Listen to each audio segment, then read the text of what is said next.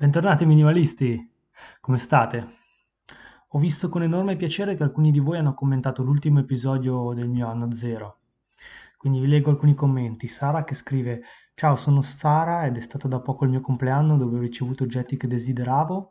Da ora partecipo a anno zero per riuscire a comprare casa il prossimo anno. In bocca al lupo. Eh, no, in bocca al lupo veramente per entrambi, Sara, perché tra l'altro è un obiettivo ehm, decisamente importante, quindi eh, speriamo di farcelo entrambi. E poi Daniele che dice: Ciao minimalista, io inizierò con un mese zero. E Daniele, bravo, si inizia con, con poco, si inizia con un mese, poi si prosegue. Io per ora ve l'ho detto, eh, questo è la fine di febbraio e eh, per ora due mesi di, più o meno due mesi, diciamo da quando ho iniziato, per ora non ho comprato nulla, quindi la cosa va avanti. Sono contentissimo di leggere questi commenti e di avervi raccontato del mio esperimento e che, state, e che stiate provando anche voi questa sfida con me. Eh, secondo me è molto interessante. So far so good, quindi per ora non ho comprato nulla, non ho alcuna voglia di farlo. Eh, voi invece state resistendo?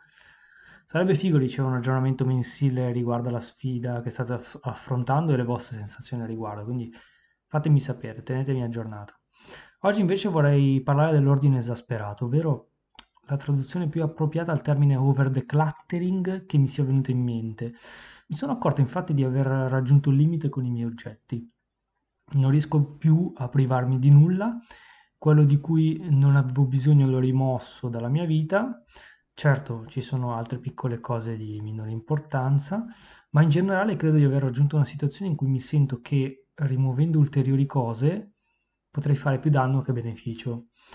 Questo feeling è stato confermato da alcune frasi eh, in vari podcast dei miei amici no, The Minimalist, miei amici americani, che lamentavano proprio questo concetto, ovvero l'over decluttering, ovvero l'estremo ordine, che porta più danni che benefici.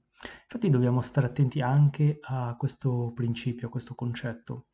Se decidiamo di punto in bianco di eliminare tutto quello che abbiamo, stiamo semplicemente rifacendo il gioco da capo perché di qualcosa avremo sempre bisogno e quindi compreremo di nuovo. Andremo di nuovo a comprare. Il segreto invece sta nel raggiungere quell'equilibrio in cui sappiamo esattamente quello di cui abbiamo bisogno e soprattutto compriamo con la testa, con cognizione. Allo stesso modo togliamo cose dalla nostra vita perché siamo consapevoli di voler togliere quel qualcosa perché realmente non ci serve. La sfida più complessa è ridurre l'hype, no? la voglia, gli stimoli che riceviamo. Di questo ne, ne ho parlato anche nell'ultimo episodio, ma anche in altri episodi, no? quando vi dicevo che girando per negozi ho lo stimolo di comprare e se non giro per negozi non ho stimoli, perché la tv non la guardo, eh, la pubblicità su internet l'ho, l'ho tolta tutta quanta tramite sia VPN che blocker di pubblicità, no? Per cui in buona sostanza la mia è una tentazione uh, puramente fisica, cioè che vedo io di persona, quindi eliminando quella tentazione fisica, elimino anche quelle voglie che ho di acquistare, no?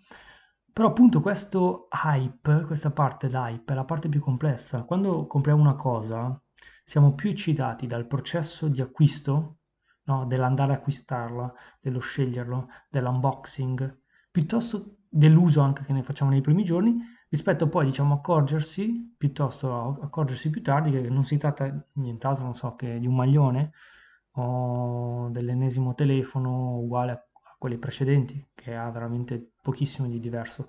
È una sfida molto complessa resistere alla tentazione, perché il mercato è fatto in modo da tentarci. Però vi rendete anche conto che la vita è diventata sempre più cara, che l'inflazione è forte, picchia duro, rimane alta, che gli stipendi rimangono fermi a vent'anni fa in Italia e che tutto costa molto, molto di più e che quindi tutti i soldi che buttiamo nella direzione sbagliata sono davvero soldi persi. Sono soldi persi e, e questo ci obbliga a lavorare di più o a fare magari lavori che odiamo per poterci pagare spese necessarie ma noiose, tipo le bollette, eh, non so, mm, altre spese, le spese necessarie, no? Perché? Perché abbiamo speso soldi in altre cagate inutili. Sapete che per me i soldi spesi in esperienze, spesi per vivere, sono soldi che vanno spesi. Però sapete che allo stesso modo reputo che tutti i soldi che buttiamo in altre cose tipo l'auto, il telefono, i vestiti di marca, sono soldi buttati nel cesso, diciamolo così. Io direi anche i vestiti in generale, non tanto di marca.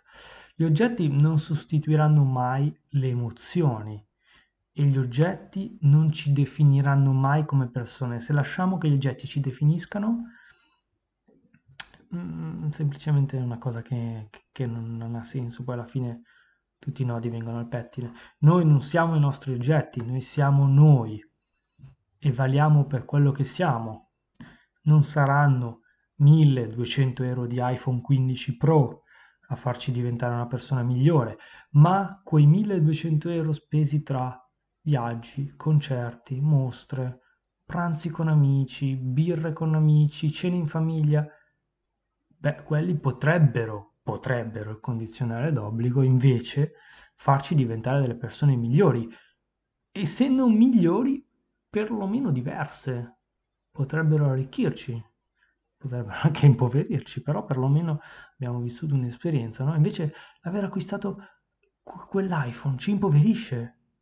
Sapete che cito un prodotto a caso, solo perché mi viene in mente un prodotto caro da citare su due piedi, eh? non perché ce l'abbia su con la Apple, scusatemi. Se spendete la stessa cifra per un Samsung è lo stesso discorso, ok? Se torniamo però al concetto iniziale, visto che come sempre mi sono perso, mi sono realmente accorto di questo problema, cioè dell'eccessiva pulir, cioè pulizia nel senso ordine dei nostri oggetti. A volte è, è troppo, cioè per fortuna sono stato abbastanza pragmatico nel mio e quindi ho eliminato cose superflue, mai essenziali. Se penso persino a cose che ho eliminato, a volte non mi ricordo neanche cosa ho eliminato, perché vuol dire che proprio quelle cose erano inutili per me. Quindi cose davvero che non mi sono ritrovato a ricomprare e sono contento di essermene liberato. Ad esempio, con i vestiti ho raggiunto un compromesso, un compromesso decente, sento di aver ancora magari qualche felpa di troppo e lentamente, magari nel tempo vorrei cambiarle, vorrei cambiare il mio armadio, ma ho anche capito che non è una priorità. E poi con la scusa dell'anno zero davvero cercherò di, di rimandare questo cambio a magari il 2025, oppure comprare veramente l'essenziale. Poi inoltre, e questa è un, una cosa di cui ho parlato spesso, io cerco sempre di usare questa regola eh, uno dentro, uno fuori, no? One in, one out, come l'hanno spiegata dei minimalist. Quindi ogni volta che entra un oggetto, elimino un oggetto sostanzialmente, diciamola in maniera semplice, vado a sostituire quell'oggetto. Quindi se compro una felpa e l'acquisto deve essere comunque motivato, vado a eliminare una felpa o perlomeno un capo, una maglietta, qualcosa. Ok? Quindi mantengo un balance, un bilancio. Tra l'altro, ci riflettevo l'altro giorno, se abbiamo cura delle cose, gli oggetti durano davvero tantissimo. Cioè io ho la stessa TV in camera da 11 anni, lo stesso computer con cui sto registrando adesso da quasi 5 anni. Ho avuto lo stesso telefono per 5 anni, tirandolo quasi al limite, per cambiarlo poi con un telefono aziendale, quindi che nemmeno ho comprato. E, e la mia intenzione è di tenere quel telefono il più possibile. No? Ho su la stessa felpa, questo magari mh, mm, chiaramente mm, va un po' in base alle taglie, magari non è semplice, però ho su questa felpa che comprai nel 2015 a New York, quindi a 9 anni. Però se comprate delle cose di qualità durano. Questa felpa dopo 9 anni è perfetta. Quindi, ora sfortunatamente ho comprato l'auto, lo sapete, però il mio obiettivo appunto è di tenerla, non so, 10 anni. Lo spero vivamente. Eh, torniamo sul discorso New York. Sì, ho ancora delle t-shirt comprate nel 2015 e ancora indosso e non sono rovinate, nonostante siano veramente ehm, come un'industria, come una catena di montaggio, cioè vengono lavate, indossate, lavate, indossate, avranno migliaia, decine di migliaia di lavaggi, eppure eh, comprate una volta, comprate buone, sono ancora valide. Chiaramente mm, per i vestiti è un po' più complesso, uno cambia magari taglia negli anni, io sono sempre rimasto secco e così sono, quindi eh, comunque funziona così, non, non fatevi fregare, cioè gli oggetti durano una vita, davvero durano una vita se riuscite a convivere con l'impellenza di doverli cambiare, tutto qua. Non fatevi prendere dalla foga di buttare via tutto e dover ricominciare, perché tanto ricomprerete le stesse cose. Piuttosto fate un check onesto, cercate di capire davvero cosa è in eccesso nelle vostre vite, non solo oggetti, ma anche relazioni, amicizie.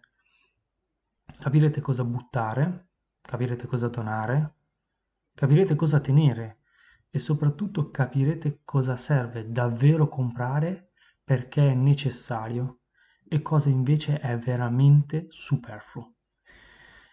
Take care, ragazzi, perché è così dura guadagnare denaro, soprattutto adesso, ma è così facile spenderlo. La macchina economica è disegnata sul consumo. Non è semplice resistere, lo capisco. Bisogna provarsi, provarci, bisogna provarci tutti assieme.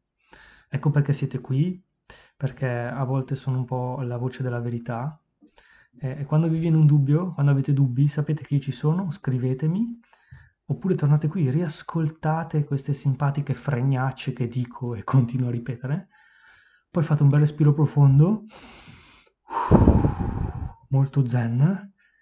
E già siete a metà dell'opera per eh, chiedervi se quello che state per fare ha senso oppure no. Vi saluto, fate i bravi, un saluto dal minimalista